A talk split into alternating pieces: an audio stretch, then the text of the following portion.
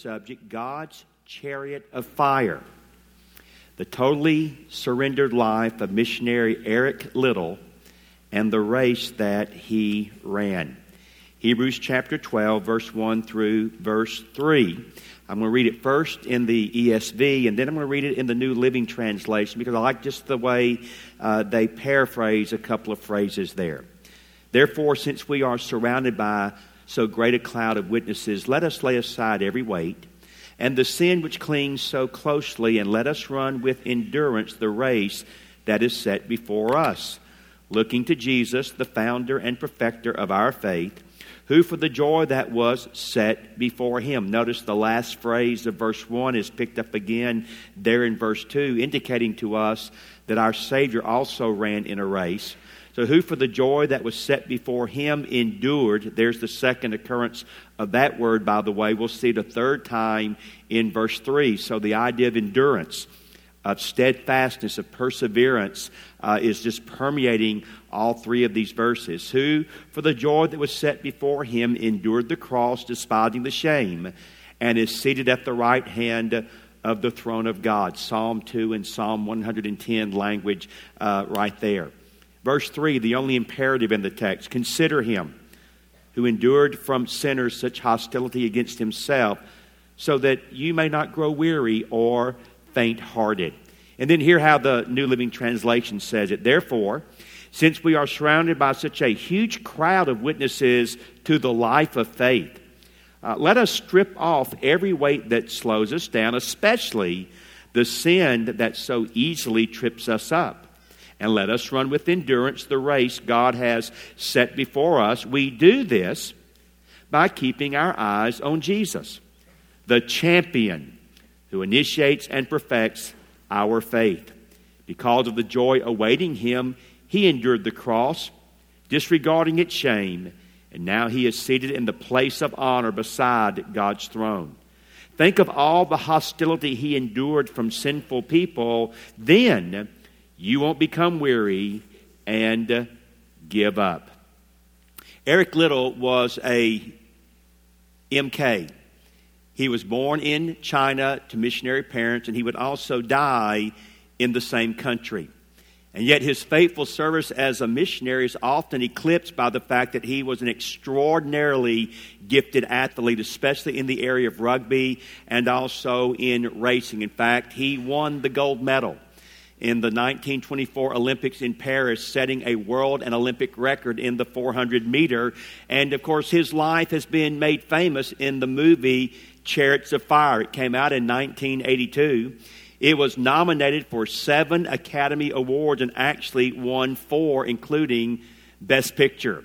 And so people remember him for the fact that he won the Olympic uh, race. They remember him for the fact that he would not run on Sunday because of particular convictions that he had about honoring that particular day. And yet, eclipsed in all of this is the fact that this was a man absolutely sold out completely and whose life was fully surrendered to the Lord Jesus Christ. And so there's so much more that we can say about a man whose life was cut short uh, all too quickly. He would die in a Japanese internment camp at the age of 43 from an inoperable brain tumor. You know, the Bible has a lot to say about the Christian life in terms of athletic metaphors. Sometimes, for example, like in 1 Corinthians chapter 9 and 2 Corinthians chapter 4, the Bible says the Christian life can be compared to a, a boxing match. In Ephesians chapter 6, the Bible says the Christian life can be compared to wrestling. But a number of times in the Bible, including this particular text, the Bible says the Christian life can be compared to a race. And because the word endurance dominates these three verses, I'm quite convinced that he had in mind, the author of Hebrews, not a, not a sprinter's race, not even an intermediate race, but I think he had in mind a, a long distance race. In fact, if the Bible were being written today, it might have been the case that he would have actually used the phrase the marathon, a 26 mile, 385 yard race. It is the longest race run in the Olympics. And so, what the Bible is saying to us this morning is that when God calls you to Himself through Jesus, He also places you in a race. And it's not a sprinter's race, it is a long distance race. And so, if you and I are going to run this race well, we need to have a strategy. Uh, we need to have a game plan if we're going to hear from our Lord, as Matthew 25 says, Well done, my good and faithful servant. This morning, I'm going to share from this text three ideas that I think give us uh, an understanding of how it is that we can run well in this race. And I'm going to use the life uh, uh, and the writings. He didn't write a lot, but he did write some. The, the life and writings of Eric Liddell, who hopefully can be an encouragement to us and inspire us. After all, Hebrews chapter 11 is filled with men and women who are in God's hall of faith and I suspect that Eric Liddell now also occupies a place in God's Hall of Faith as well. In fact, Eric Liddell, when he uh, thought about the essence of his Christian life, I think drew from Hebrews chapter 12 on more than one occasion. In fact, he said this as we prepare to go to our text Jesus' life is the most beautiful life there has ever been.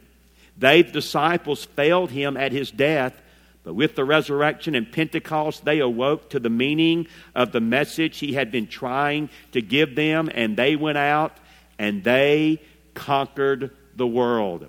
Well, I believe that assignment to go out and conquer the world is still ours today, and it's put in the context of running a race for the glory of God. And so, how is it that you and I can, like Eric Liddell, like the Hall of Faith in Hebrews 11, how is it that we can run the race, run the race well, and uh, cross the finish line. Note, first of all, we need to find encouragement as we run. Verse 1 begins, therefore, the therefore is therefore a reason. It is looking back to chapter 11 and these great men and women of faith. Therefore, since we, the author includes himself to those that he is writing to, since we are surrounded by so great a cloud of witnesses. He uses the imagery of a coliseum, of a stadium.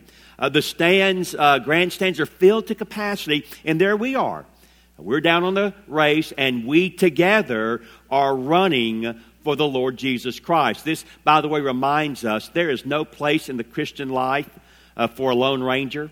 Uh, the fact of the matter is, uh, I need you, and whether you believe it or not, you need me. We need each other. And uh, we need each other to encourage us as we move forward together in this race. In fact, the text indicates that if we don't, we can lose heart, verse 3, and we might even consider dropping out of the race. And so God gives us heroes of the faith, heroes in the faith to be a source of encouragement and motivation to stay and to run. Now, a good question to ask is who were the heroes that motivated Eric Liddell to run the race that he ran so well? It's really quite simple his parents. Eric Liddell was the man that he was because of his dad and uh, his mom. He was born in China in 1902 to uh, missionary parents uh, both his dad, James, and his mother, Mary. They were strongly evangelical in their convictions, and they served under the London Missionary Society and would be there for most of their life in China. Uh, they would serve, by the way, during very turbulent and very dangerous times. In fact, they would be on the field during what uh, historians know as the Boxer Rebellion. During the Boxer Rebellion, where the Chinese people rose up in protest and revolution against uh, the what they felt uh, the encroaching Western influences, more than 200 missionaries would be murdered in a matter of months. In fact, James uh, Liddell would serve in an area where, during a few months' period of time, 80 churches were destroyed, and hundreds, in fact, perhaps thousands of Chinese Christians were brutally murdered. Uh, others were coming back. Others were leaving China, and yet he said, We will not leave. And in fact, his father said, writing to the London Missionary Society, I would gladly undertake the duties of a real pioneer situation. In other words, he said, Put me out there where these churches are being burned, where believers are being killed, and I will stay there and I will serve faithfully my Lord Jesus Christ. There's no doubt this made a massive impact upon the life of his son Eric. In fact, D.P. Thomson, who was his closest friend and would be the first biographer of Eric Liddell, said this when he spoke at his death. What was his secret? What was it that made him the man that he was? Here's the answer it was, first of all, the home from which he came.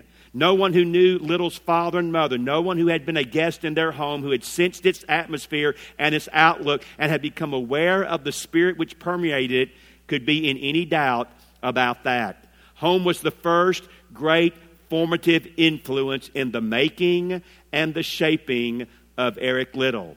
As it is with so many, it was there that he got both his ideals and his inspiration. Of course, many of us know Proverbs chapter 22, verse 6 do we not? Train up a child in the way he should go, and when he is old, he will not depart from it. This was true of Eric Liddell, and clearly, he was bitten by the missionary bug in the home in which God allowed him to be raised. In fact, in 1932, after his first missionary furlough, he was interviewed by a Canadian journalist named R.E. Knowles. Uh, Knowles was uh, fascinated by the fact that Eric Liddell had set the Olympic record and the world record in 1924. Many people, given his age, said, Well, you'll certainly come back for the 1928 Olympic and perhaps even the 1932 Olympic, and he walked away from all of that and returned to the mission field. And so while he was back on one of his furloughs, this uh, R.E. Knowles said, and I quote, Are you glad you gave your life to missionary work?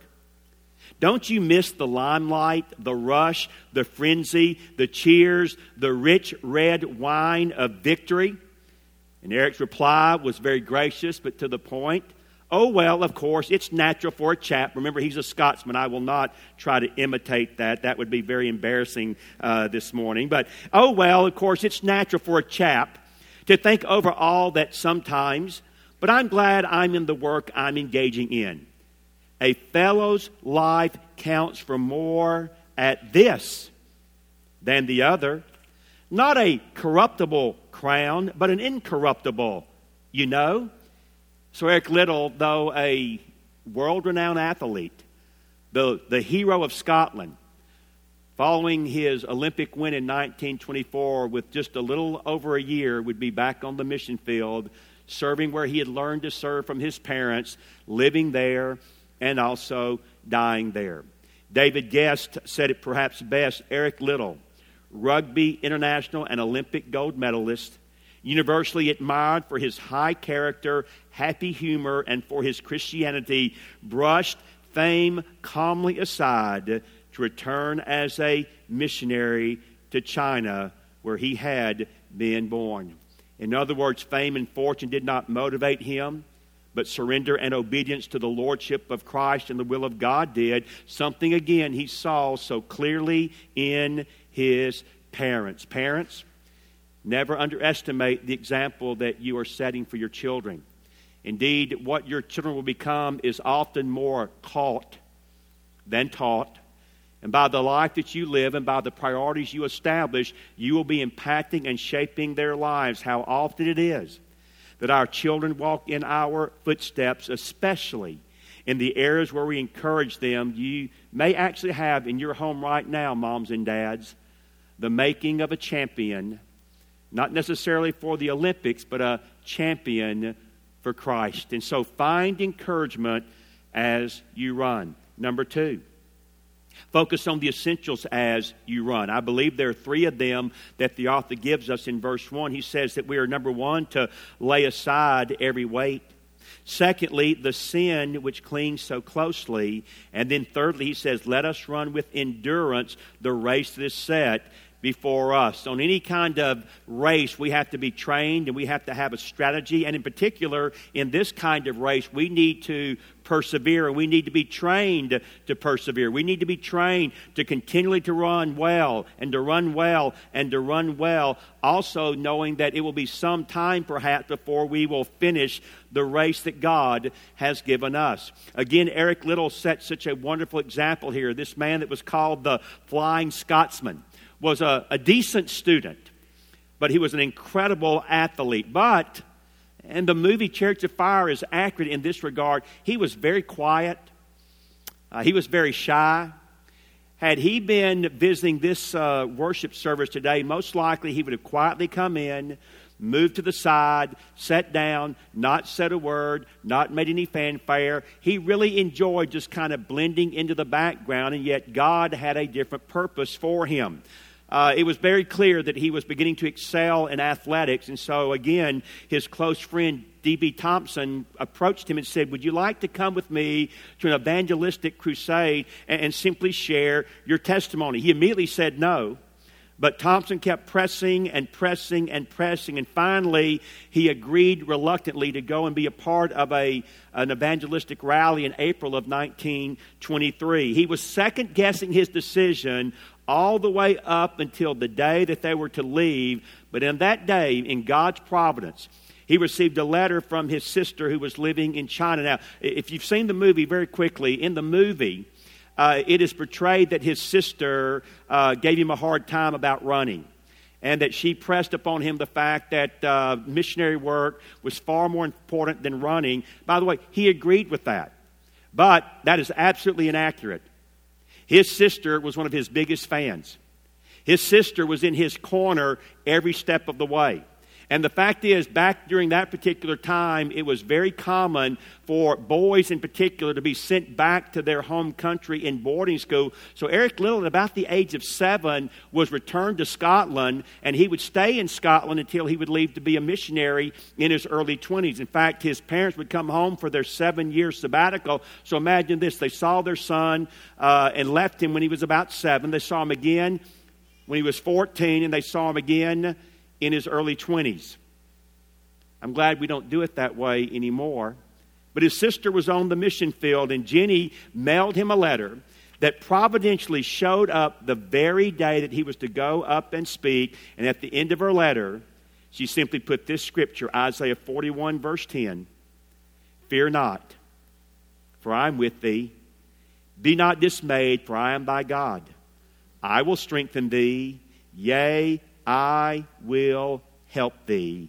I will uphold thee with the right hand of my righteousness. And God used that letter from his sister to give him strength and encouragement to press on and to become what God wanted him to be. And even though he was a shy man, even though he was very soft spoken, he became a very effective uh, proclaimer of the gospel. Not because he was a great orator, but because he was such a gracious, humble man, people would come and listen to what he would have to say. And so he laid aside the weight of fear.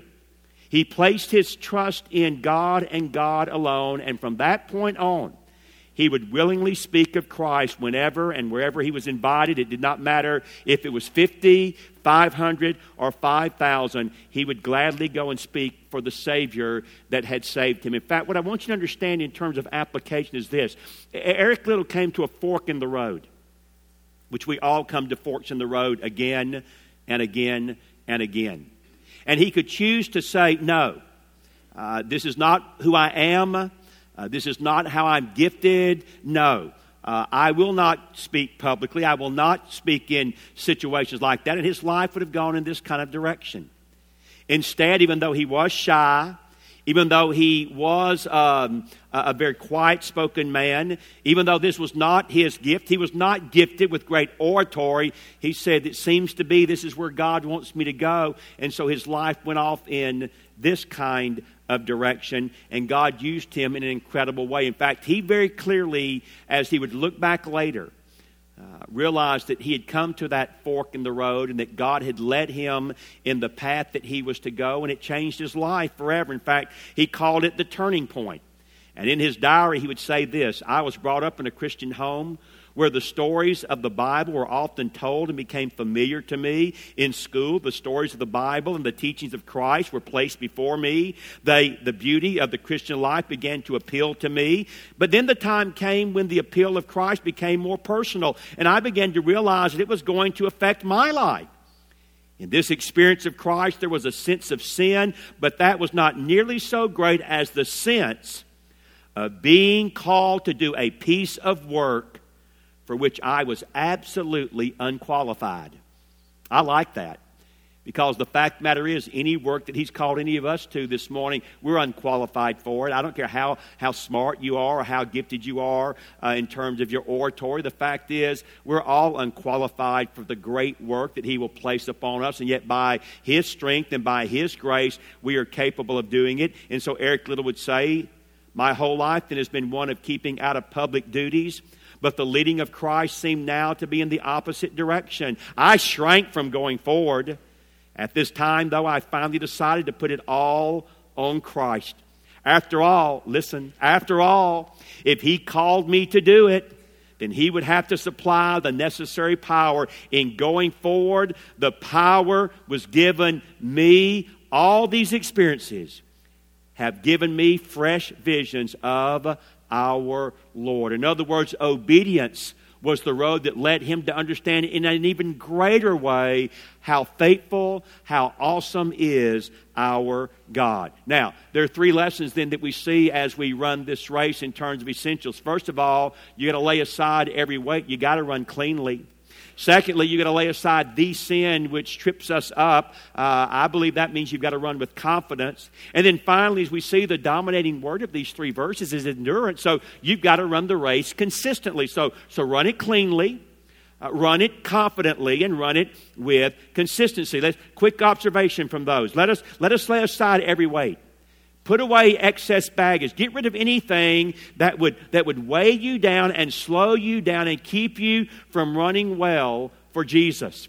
Uh, in his one book on the disciplines of the spiritual life, uh, Eric Liddell said, Every day, every day, we should ask ourselves four questions. In my notes, I call it the ouch test because it was very painful when I read this. But every day he said, I, I ask myself these four questions. Number one, Am I truthful? Number two, am I honest? Number three, am I pure? And number four, am I selfish? And every day he would ask himself those four questions Am I truthful? Am I honest? Am I pure? And am I selfish? And he knew that these were issues that had to be dealt with, or weights would slip into his life and keep him from running his best. But he saw some other weights that he felt were often a hindrance to the gospel. In particular, he saw the weight of prejudice. And in fact, he made this statement in his discipleship book I believe it is God's will that the whole world should be without any barriers of race, color, class, or anything else that breaks the spirit of fellowship.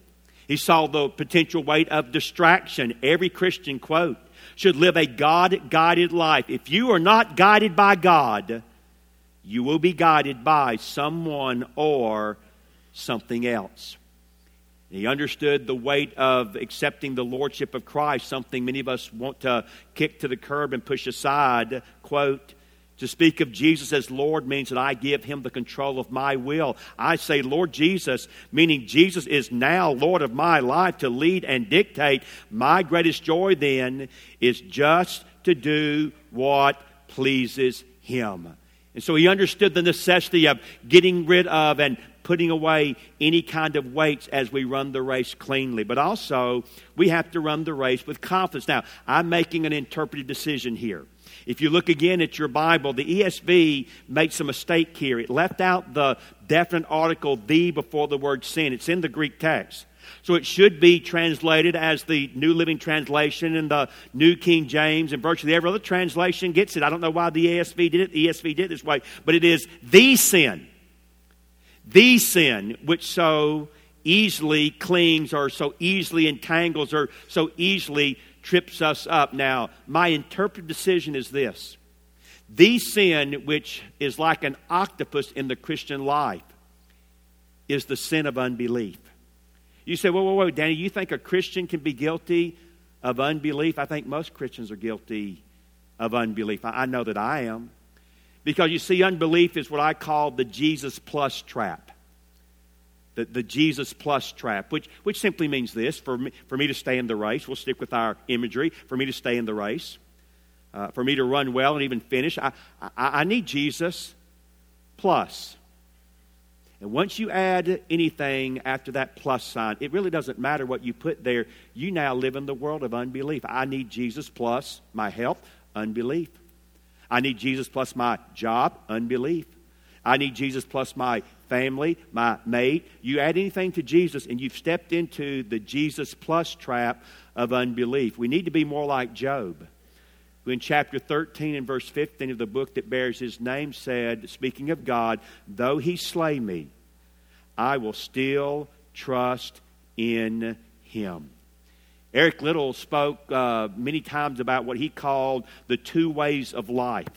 One was life lived by the law that he said cannot change us, and the other was the life lived by faith, where righteousness comes by grace on God's side and by trust and confidence in Christ on our side. And he would speak very often. In fact, there are two themes that dominated his life one was the surrendered life, and the other was the victorious life. And he saw both of them coming together in a radical confidence and a radical faith in Christ. In fact, he said, the victorious life, quote, it comes by a practical confidence in God and acting on the promises He has given us. Again, it comes by just practical, everyday confidence in God and acting on the promises He has given us. Now, a good question would be, are, Eric, in your own life, what were the keys that allowed you to have this practical confidence in God's life? And in his discipleship journal, he said, Well, there are four of them.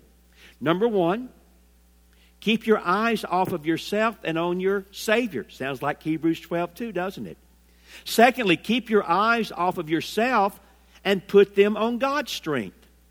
Uh, thirdly, fear comes by looking at oneself or others instead of looking at Jesus. And finally, to believe means to act on what is in your heart that you know is right.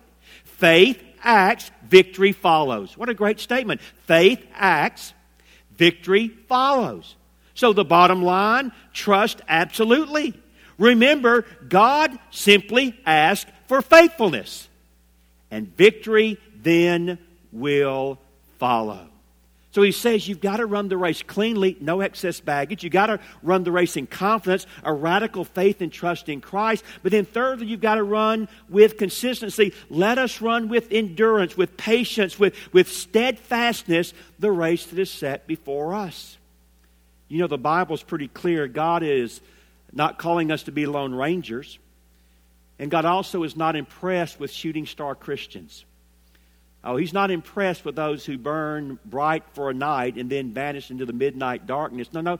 God's impressed with those who, who just keep on running and keep on running and keep on running and keep on running. Those who run with perseverance. Now, again, if you look at the life of Eric Liddell, and you were to ask, well, what was the key that allowed him to run the race well to the very end? It would be the phrase radical surrender. In fact, as I'll share in just a moment, the very last word that left his mouth before he would lapse into a coma and die from a brain tumor was the word surrender. It's all about surrender. And so Eric Liddell would talk about the fact that as we surrender to the Lordship of Christ and as we surrender day by day, God is faithful to reveal His will to us. Quote, God's will is only revealed to us step by step race by race by race by race. He reveals more as we obey what we know. Surrender means that we are prepared to follow His will step by step as it, as it is revealed to us, no matter what. And so Eric Liddell said, You want to stay in the race today and, and in the race tomorrow and in the race next week and in the race next week? Then just remember that as we obey, as we radically surrender, God is faithful to show us His will. So we find encouragement as we run, we focus on the essentials as we run, and then finally, we follow the example as we run. And of course, we're given the most magnificent example of all in verse 2 and verse 3. We're given the example of the Lord Jesus Christ. I read three biographies on Eric Liddell.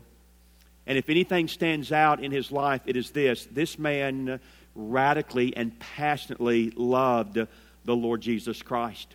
Again, in his discipleship journal, he would say, I believe Jesus is the Christ, the Son of God, as my example, as my Lord, and as my Savior. By the way, example, Lord, and Savior are all found in Hebrews chapter 12, verses 1, 2, and 3. But then listen to what he said again in the disciplines of the Christian life. Quote, now listen, have a great aim Have a high standard.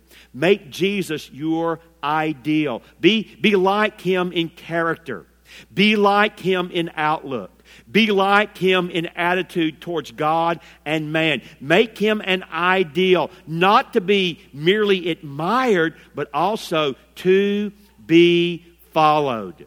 But Eric Liddell would say, as this text says, it's not enough just to have him as your example.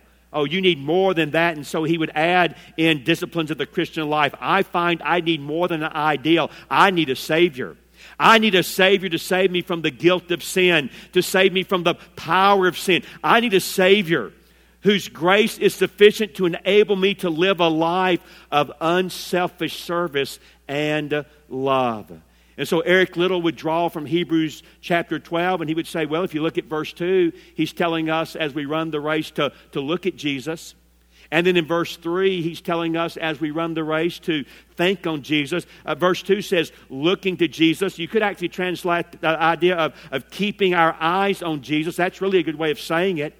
It's a present participle, and so the text is simply saying as we move forward, we are to glue our eyes to Jesus. Don't be distracted.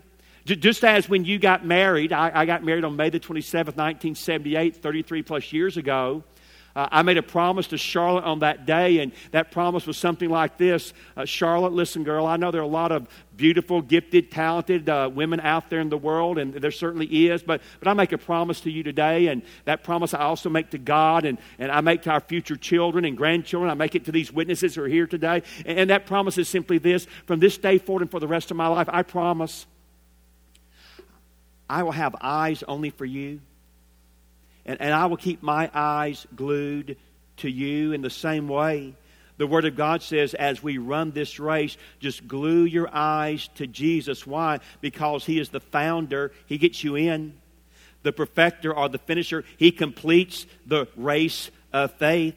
And He is able to do so because for the joy that was set before Him, He endured a cross. He despised the shame of it. And drawing from Psalm 2 and Psalm 110, he is now seated at the right hand of the throne of God. Eric Liddell. So, a connection in the Christian life between keeping our eyes glued to Jesus and the wonderful Christian trait called humility. In fact, he said it this way, and I quote Humility looks at its sins, but also looks beyond them to the Savior from sin and cast itself upon his mercy. Humility is powerful, for it is based on the sense of being absolutely dependent on the grace of God. And yet, he was also captivated not only by the humility that grows out of a life fixed upon Jesus, but he could not escape the fact that as you gaze upon the beauty of Christ, both his cross and his resurrection become dominant in your life. Again, I quote from his discipleship journal Jesus is the Son of God. The stupendous mystery of the cross is now to be revealed. The cross must be no cross, no crown. The cross is where men saw revealed the magnitude of God's love and the awfulness of their own sin. Nor was that all, for there was the Lamb of God taking away the sin of the world. Forgiveness, oh blessed word to those bowed down by the guilt of sin. The cross is not the end. There follows the victory of the resurrection. The resurrection has a meaning for life. It means the possibility of new life here and now, a risen life, a new quality of being, life, eternal life. Christ has risen, new life, new joy, new hope. All of that is found in Christ. So as we run the race, we look to Him. And as we run the race, we think about him. Verse 3 consider him. It's the only imperative in the text, as I mentioned earlier. It means to meditate upon, it means to think very carefully about. Meditate upon Christ. Why? Because he endured from sinners' hostility against himself. And as you draw strength from Christ, you may not grow weary and you may not become faint hearted. In other words, it is Christ who gets you in, it is Christ who gets you home. How did Eric's little, Eric Liddell's life end? Just before Pearl Harbor in 1941, uh, the Japanese were coming in and invading China and just ransacking the country. Uh, he saw what was going on, and so he arranged for his pregnant wife, whose name was Florence, and their two daughters to leave China. He had planned to follow them, but that would never happen. Sadly and tragically, Eric Liddell would die in China. He never saw his third little girl. He would be placed in a Japanese internment camp in 1943, but between 41 and 43, he continued to be a faithful missionary. And even once placed in that internment camp, he became, as many said, the very heart and soul of inspiration for all who were in that camp, especially the children. In fact, David Michell, who was also a fellow missionary imprisoned there with Eric, described these as the conditions in which they found themselves for these several years. Quote, the squalor of the open cesspools, rats, flies, and disease in the crowded camp, life took on a normal routine, though without the faithful and cheerful support of Eric Liddell, many people would have never been able to manage. Once more, David Michell raises the question what was the secret of this incredible man? Quote, he unreservedly committed his life to Jesus Christ as his Savior and Lord. That friendship meant everything to Eric. By the flickering light of a peanut oil lamp early each morning, he and a roommate in the men's cramped dormitory studied the Bible and talked with God for more than an hour. As a Christian, Eric Liddell's desire was to know God more deeply, and as a missionary, to make him known more fully.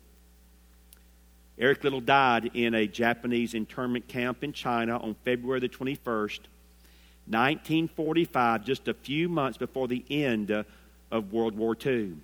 As I mentioned earlier, he was, uh, he was born in China and he would also be buried in China. He had an inoperable brain tumor. They found that out as an autopsy was performed shortly after his death.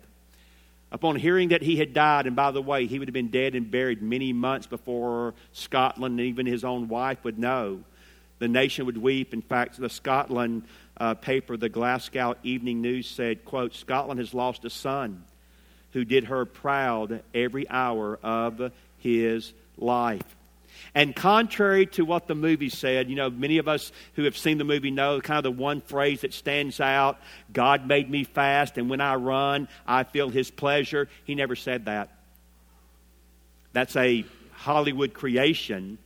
But he did say this We are all missionaries.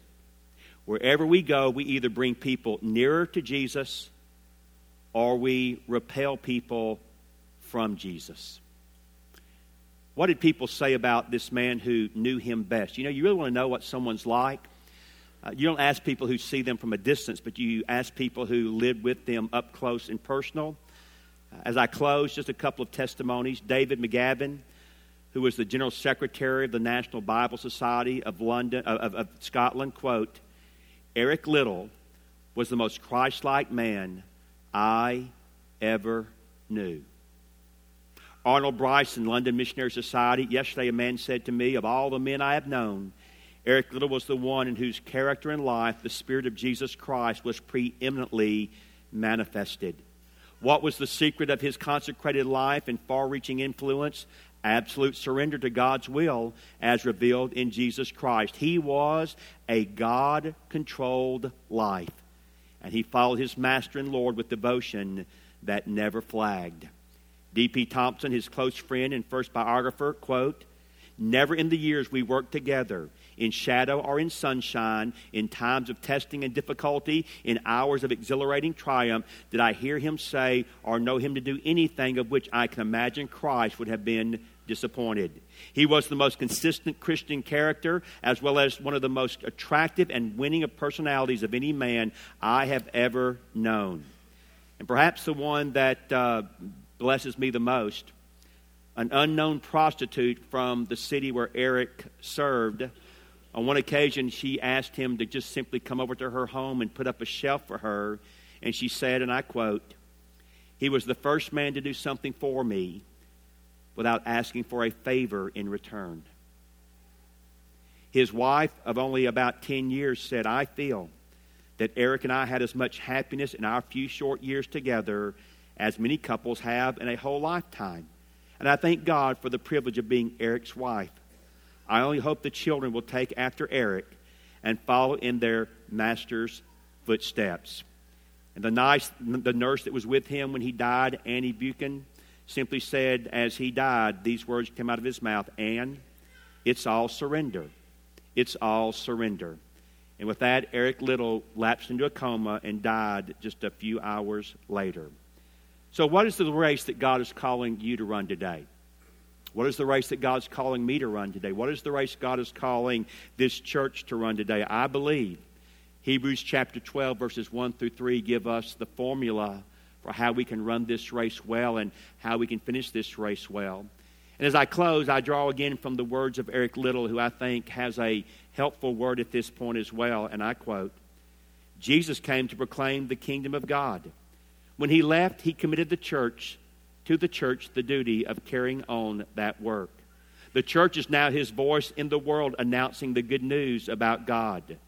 Every individual in the church shares this responsibility. We are called to witness. The question is, are we doing it? Let's pray together. Father, I thank you for the powerful words of Hebrews chapter 12, verses 1, 2, and 3 that tell us to lay aside every weight, to run with confidence and endurance the race, the, the personalized race you place before each of us. And I thank you, Lord Jesus, that as we run the race, we're to glue our eyes to you and set our minds on you. And that if we do so, you, as the author and finisher of our faith, the champion of faith, will be faithful to get us to the finish line. Lord, I thank you that you used the life of Eric Liddell to inspire tens of thousands in how it is that we can run the race. And I thank you, Lord, so much for the fact that though he was an incredible athlete, a world champion uh, on this earth, he was a champion in heaven as well because of his passionate love for the Lord Jesus, his willingness to surrender all and pursue the victorious life as he day by day uh, followed the disciplines that enabled him to live for you in a way that really mesmerized all who saw him and knew him. Lord, I, I, I, could not find a negative word said about Eric Liddell in all the biographies and all the letters and things that I read. And Lord, I know that's not true of me. But Lord, I can certainly be inspired by a man like Eric Liddell to live for as best I can with all of my heart, passion, and soul the Lord Jesus Christ. And yet, Lord, the key is what he found it is Christ in me doing it. It is Christ and his gospel giving me the motivation and the strength and the power. It really is all about Jesus from beginning to end. And so, Lord, may we begin well with Jesus. May we run well with Jesus. And may we finish well for Jesus, knowing that from beginning to end, it really is all about Him. This is our prayer. We make it in His name. Amen.